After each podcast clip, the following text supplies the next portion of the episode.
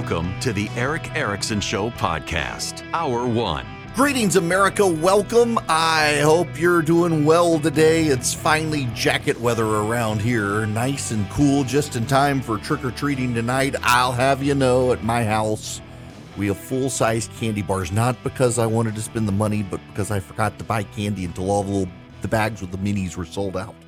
So we got the full size bars, which is fine. I can give them to my kids' school and they can sell the excess at concessions if there is excess. The phone number here, if you want to be on the program, 877 972 973 7425. Good Lord.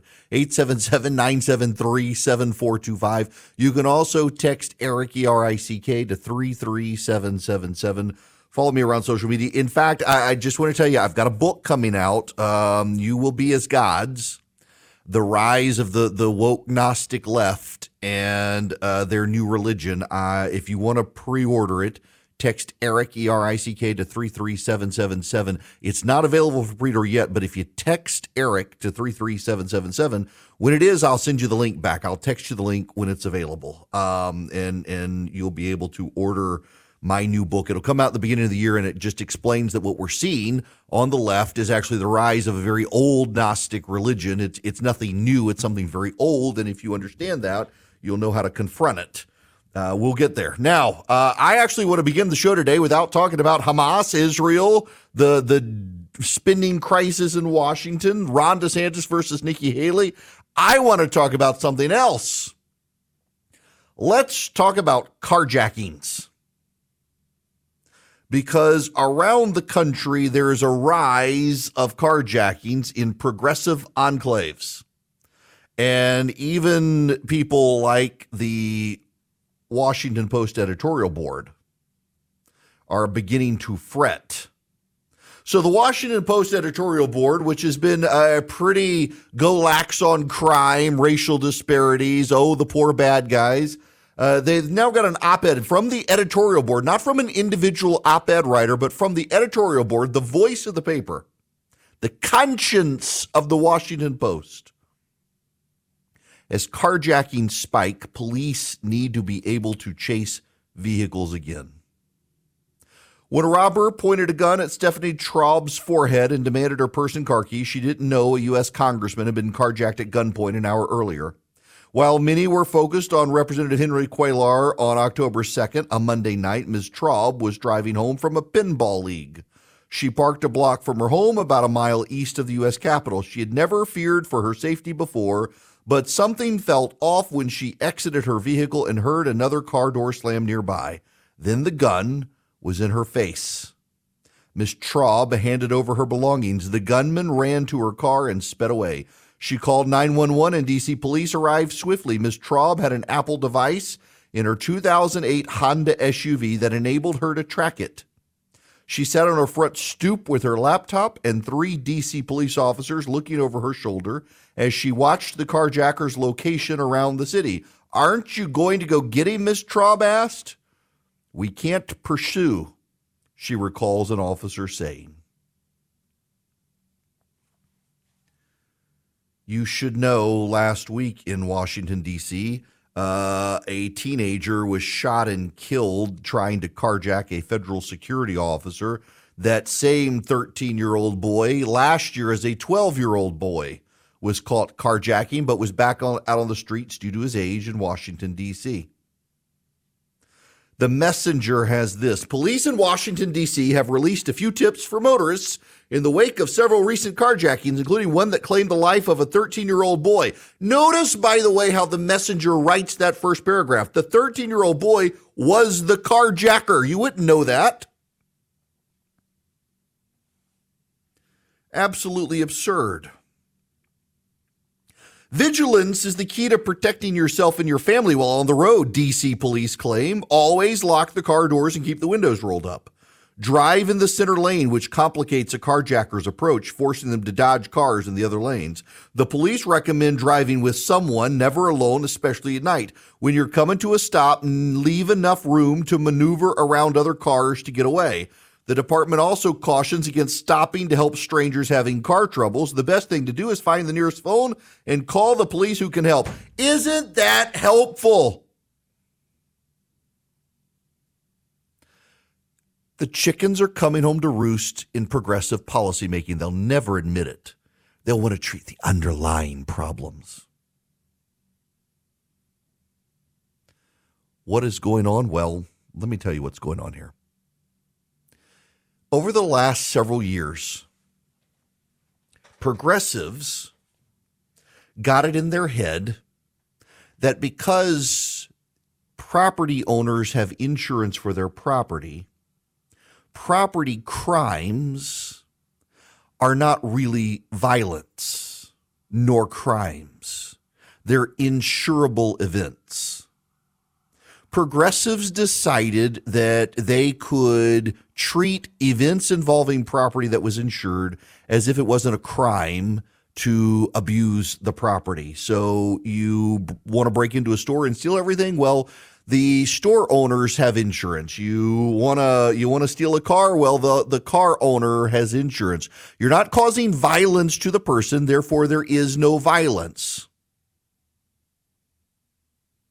Then they started talking about racial disparities. Well, more black kids get arrested for carjackings than white kids. Therefore, there's a racial disparity. Never mind, more black kids engage in carjackings than white kids. Then they decided, well, we got to treat the underlying problem. Why? Why are these children carjacking people? We must treat the underlying problems, not the broken homes. No, no, no, no, no. You, you can't say moral judgment on that. Out of wedlock, baby. Nope, you can't. You can't talk about that. Dad's in jail. Well, yes, we'll talk about them being in jail, but but we won't talk about the dads abandoning the families and going to jail. No, you're, you're not allowed to talk about any of that stuff. Just the policy failures the left wants to talk about. God forbid we talk about the underlying collapse of the family, particularly in the black community. Nope, you're not allowed to talk about that because one, you're white, and two, shut up. And then they decided to save the children. It's always about saving the children.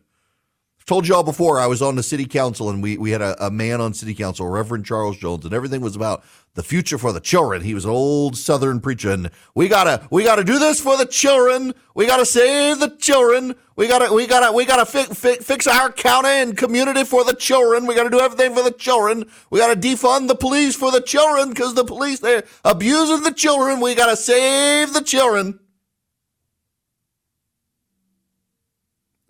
In the South, the D is silent.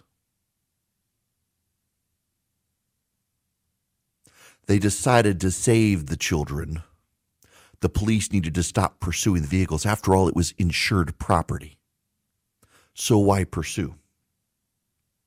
So carjackings skyrocketed. The police aren't going to pursue you. You're safe in the car. If you're a bad guy, this is how progressive policy works. In the name of saving the children, we're going to tell the police don't police. And so the carjackers realized that the law now allows their safety so long as they're in the car driving.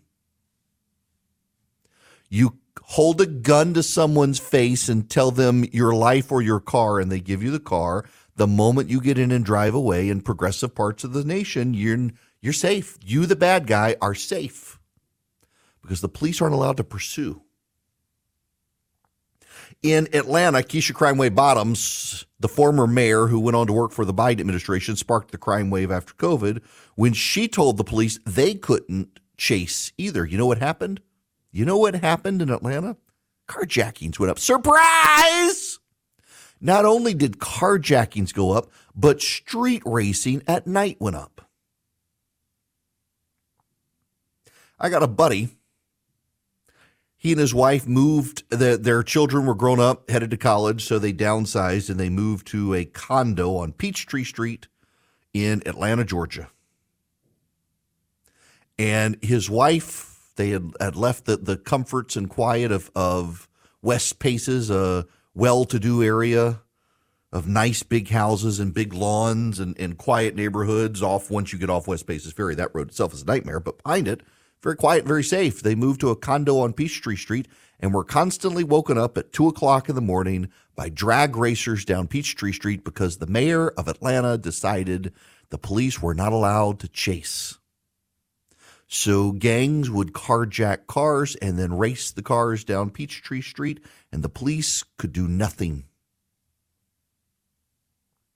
Until the governor of the state of Georgia got the state police to come into the city and they would do the car chases that the city police would not. And I think right now, even now in Atlanta, the city police are restricted in how they can pursue vehicles. Meanwhile, you go south of Atlanta, there's a county south of Atlanta, it's right north of me.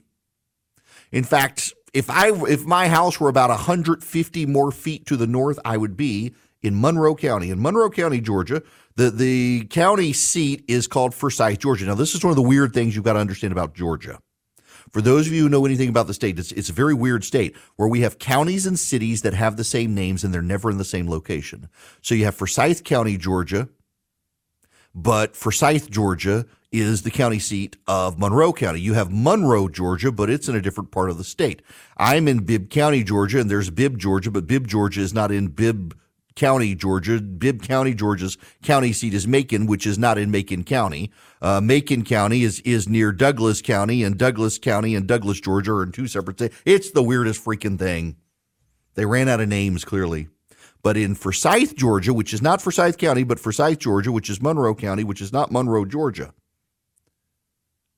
the police love to chase. I have been on the interstate more than once and had police chases go past me. I mean, they will chase anybody for any reason whatsoever. They love it.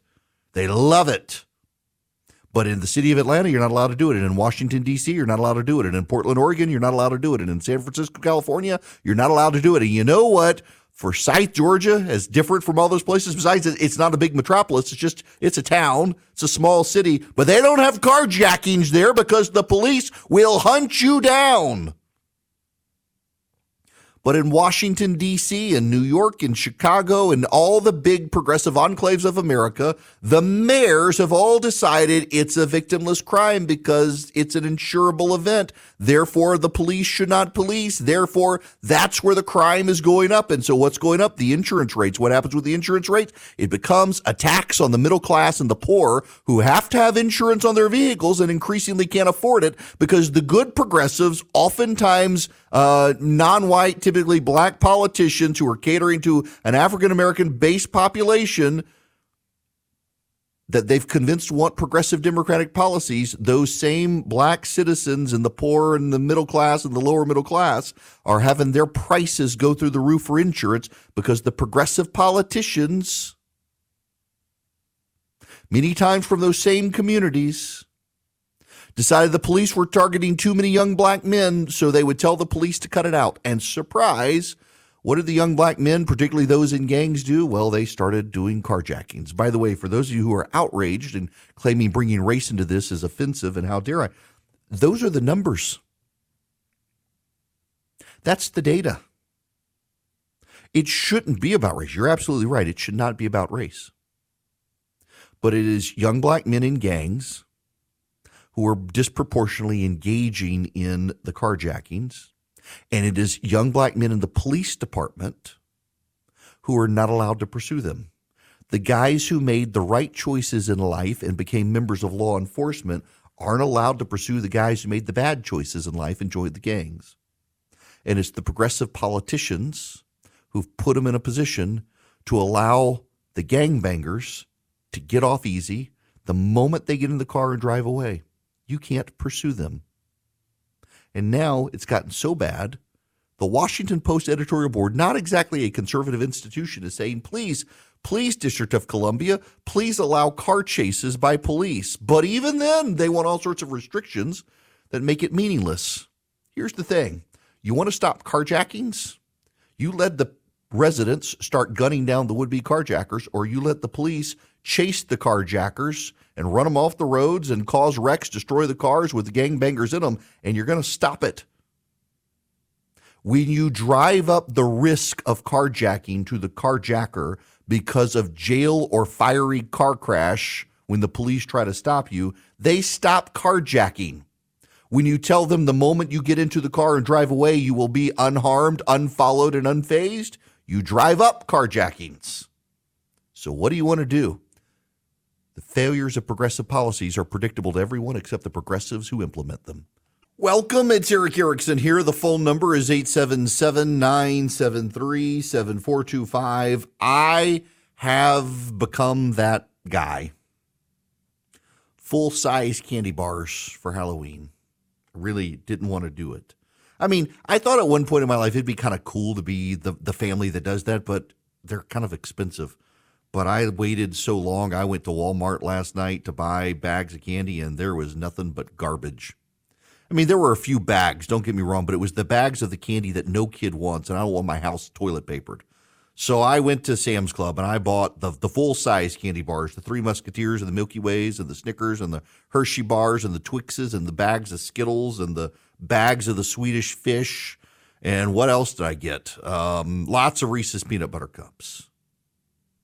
So I'll give those out tonight as I judge parents who allow their their toddlers to dress up as prostitutes. Hopefully, we haven't seen this big trend of whoring your child out for Halloween this year, which is good. The the I, I just so many years in a row now there have been the dress your toddler up as a prostitute looking Halloween costumes. It's just I, I we we didn't even like decorate our house. I put a pumpkin on the front porch and that's about it. I just I've kind of gotten tired of Halloween now that the kids don't trick or treat anymore, I've just gotten tired of it. It's it's just it, it's where all the, the the heathens who don't celebrate Christmas go and ah nah I'm I've just I've gotten over Halloween. We used to put up our big inflatable dragon and not anymore. Not this year. Maybe next year. Maybe when we have grandkids. But yeah, I'm ready for Christmas. The holiday, speaking of Christmas, means a lot of shipping and mailing. Doesn't mean more stress unless you put it on yourself. And one way to get rid of some of the stress is to use stamps.com to ship packages because they can save you time and money. All you need is a computer and a printer. Manage orders on the go with the mobile app, schedule package pickup, seamlessly connect with every major marketplace and shopping cart, get huge carrier discounts, up to 84% off post office UPS rates, automatically find the cheapest and fastest shipping options. Get access to the post office and UPS services you need right from your computer or mobile device anytime, day or night. There's no lines, no traffic, no waiting. When you're running low on supplies, you can just order those from stamps.com. Over a million businesses use stamps.com. Mine has been one for 20 of their 25 years. They know what they're doing. Sign up today. Click on the microphone, put in my name, Erick, as your special offer. You'll get four week trial, free postage, and a free digital scale. You've got no long term commitment. You have no contract to sign.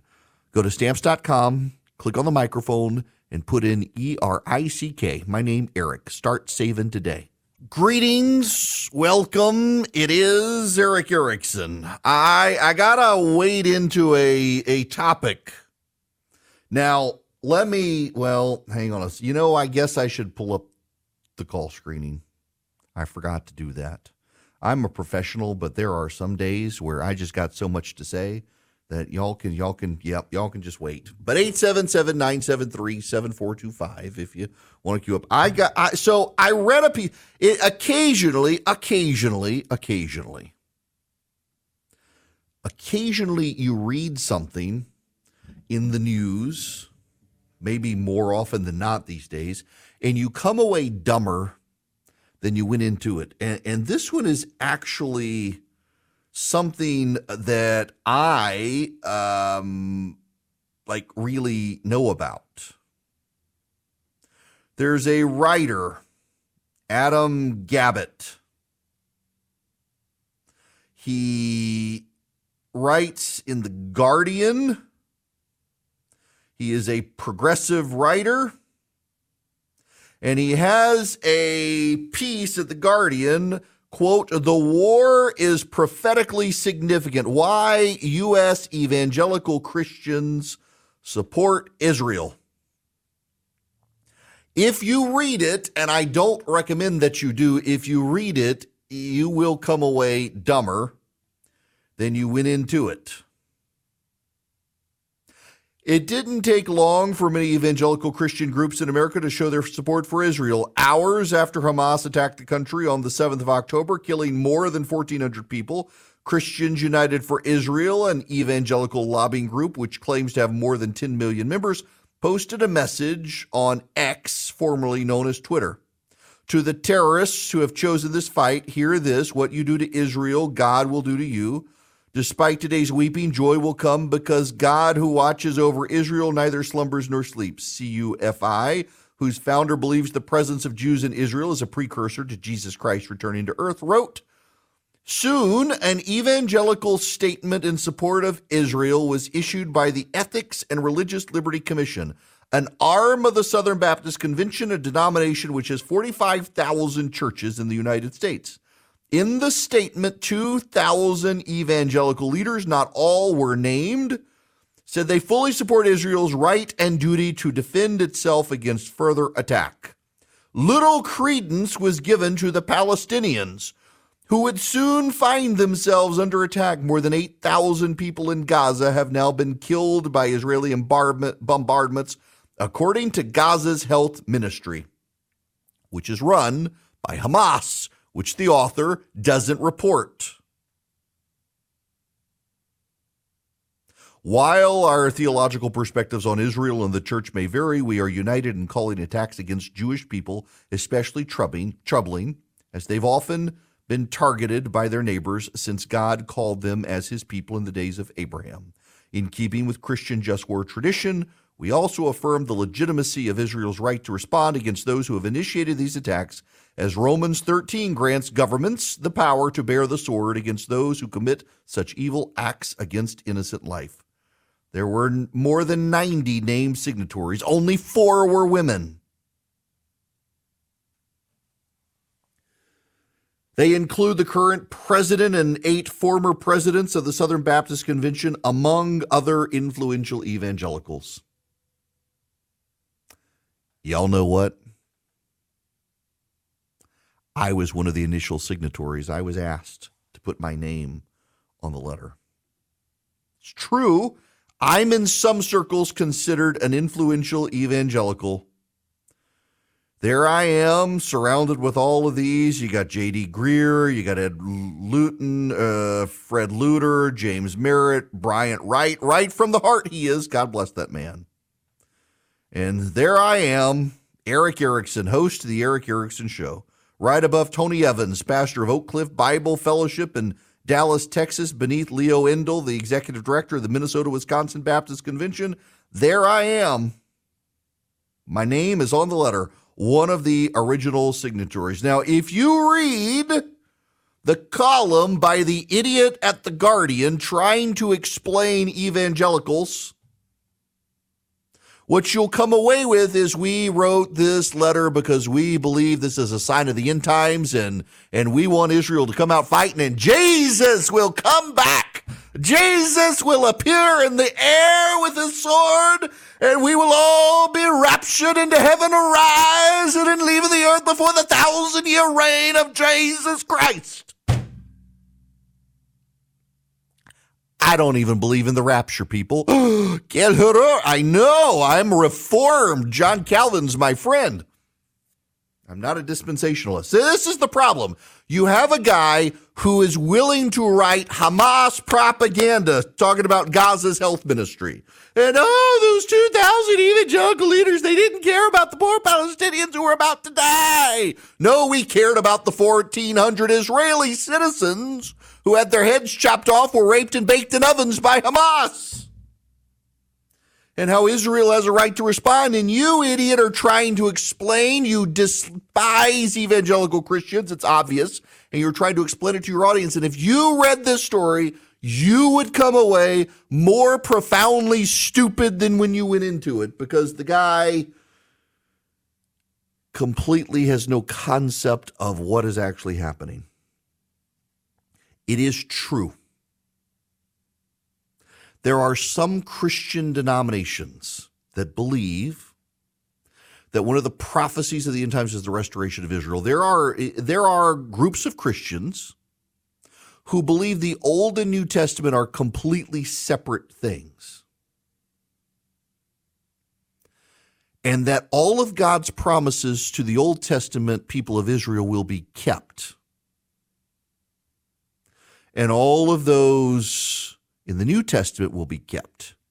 And some merge together and some don't. There are Christians who believe Israel still has a special place in, in God's providence and plan. And there are Christians, and I'm in this camp, who believe the church replaces Israel. And when the New Testament is referencing God's kingdom, it's referencing the church and Christians, not Israel, the nation. Predominantly, the people who signed this letter, contrary to what you might read in The Guardian, predominantly the people who signed this letter, the evangelical leaders who signed this letter, did so because an American ally that has had historic persecution against it was monstrously attacked, killing one tenth of 1% of all the Jews on planet Earth in a single day. The worst attack on the Jewish people since the Holocaust. And we wanted them to know not only do we have their back, but we want the American government led by Joe Biden to have their back and allow them self defense. And we want to note for the record that the just war tradition Christians adhere to allows a retaliatory response to wipe out Hamas.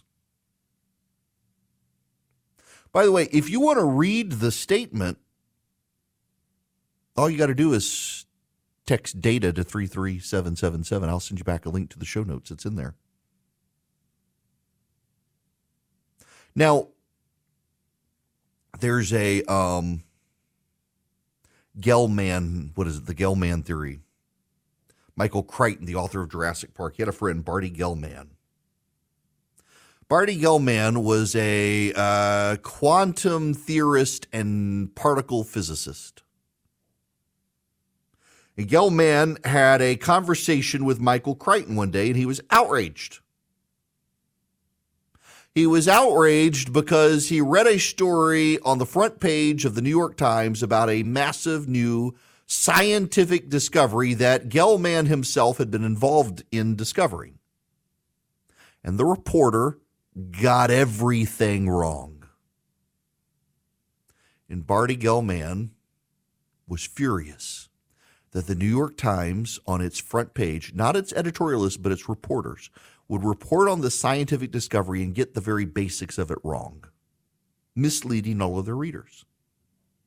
In the process of his conversation with Michael Crichton, Crichton says, What else is going on? And, and Gell-Mann asks him, had he read that article in the New York Times about the, the Israel Palestinian peace negotiations? This was back in the 90s. And Crichton thought to himself at the time, this is why he calls it the Gell-Mann hypothesis.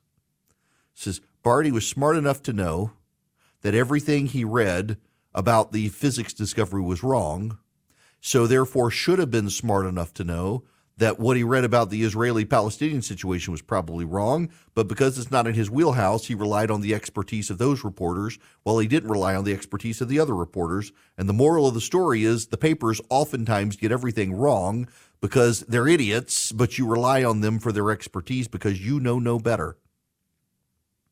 It's the same thing with this piece in The Guardian, which is tries very hard to lump all Christians into some dispensationalist mindset of which I'm not, I'm reformed, and then claim that all of those people they're waiting for the second coming and the rapture and the return of Jesus and so Israel needs to fight this war to bring about the apocalypse so that Christ will come back and his kingdom will reign for his thousand years. I it, it it's it's absurd that this is the coverage. And what I find really notable is really the lack of people willing to be interviewed by this guy. And it's it's by the way, it's it's not that no one's willing to be interviewed, it's that I don't think he bothered to reach out and ask any of them. In fact, he cites other people's interviews with other people. It is true, it is a fact that there are some evangelical Christians in the United States of America who support Israel because they believe Israel itself, the nation, physically has a, a special prophetic role to play in bringing about the, the second coming of Christ. But most Christians Catholics, Orthodox, and evangelical Christians, most Protestants, they don't view it that way. They believe the church is the successor state of Israel in the Bible and that the Israelis are, are not the people of God at this point. It's the Christians. However, they also believe Israel is a special place and that it's the only democracy in the Middle East filled with wonderful people who have had a horrible history of persecution at the hands of Christians and Nazis alike. And so we should support the people who have been treated so badly with anti Semitism run amok on the planet, regardless of whether or not supporting them brings about the second coming.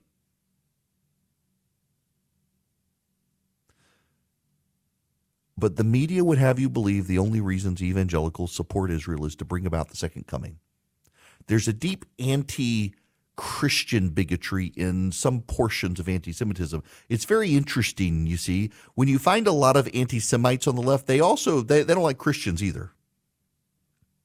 Because I do believe this. Well, I think that the church replaces Israel in the schemes of the Bible and in the plans of, of faith of the Bible. I think the Jewish people were God's chosen people. And the Bible, the New Testament, and the Old are very clear that the things of God will be hated by the things of the world. And so it's it's I think just theologically true that the Jewish people and Christians together are hated uh, by the things of the world because they are people grounded in that faith. But to extrapolate end times eschatology and dispensationalism from a letter written by evangelical Christians, of which I was a part of the framing of the letter.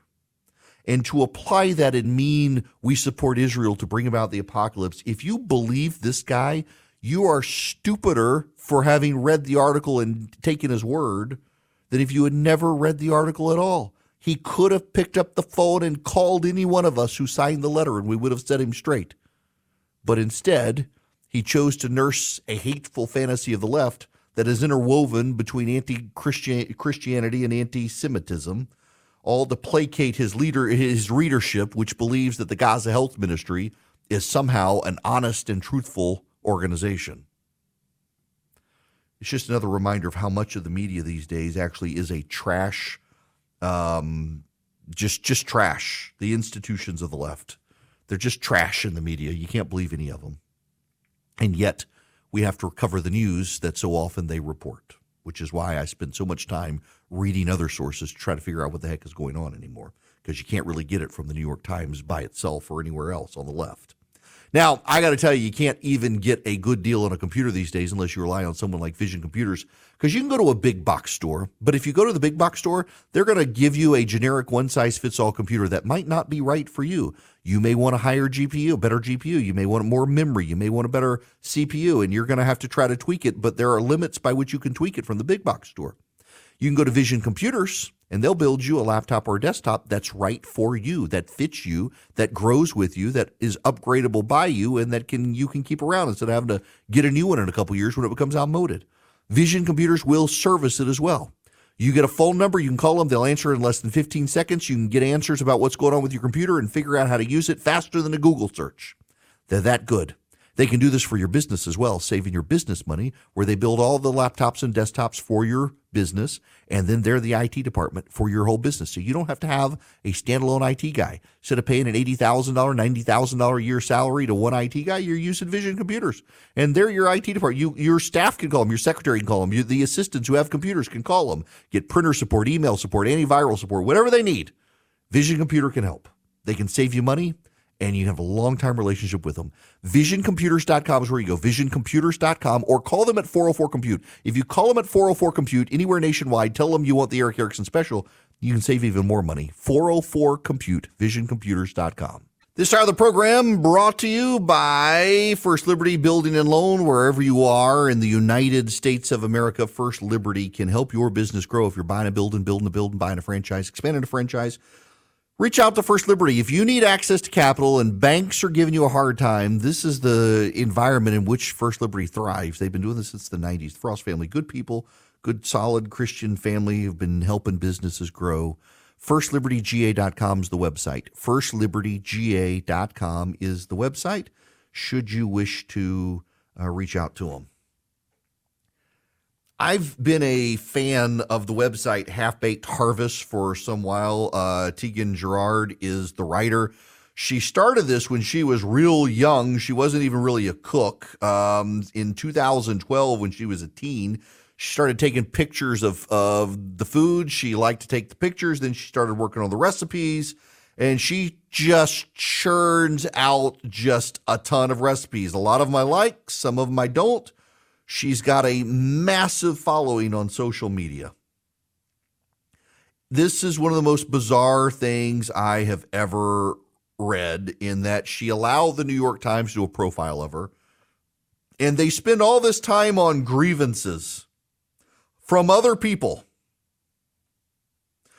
She has lived where she lives since she's 14. Her mother runs the business side of Half Baked Harvest. She doesn't drive. She hasn't traveled outside North America except to watch her brother, the Olympic snowboarder Red Gerard, win a gold medal in the 2018 uh, Olympic Games in South Korea. And her recipes are still essential cooking. However, Ms. Gerard, who is white, has long been called out for mispronouncing dishes from other cultures and misidentifying her creations, like calling tacos with pineapple Hawaiian and noodles with honey and peanut butter Chinese. But the objections have intensified when she posted a recipe for pho that was wildly unrelated to the Vietnamese dish. She apologized and promised to do more research, but it happened again in March. Just this month, she published a Thai beef stew sweetened with pomegranate juice, an ingredient traditional in Middle Eastern cooking.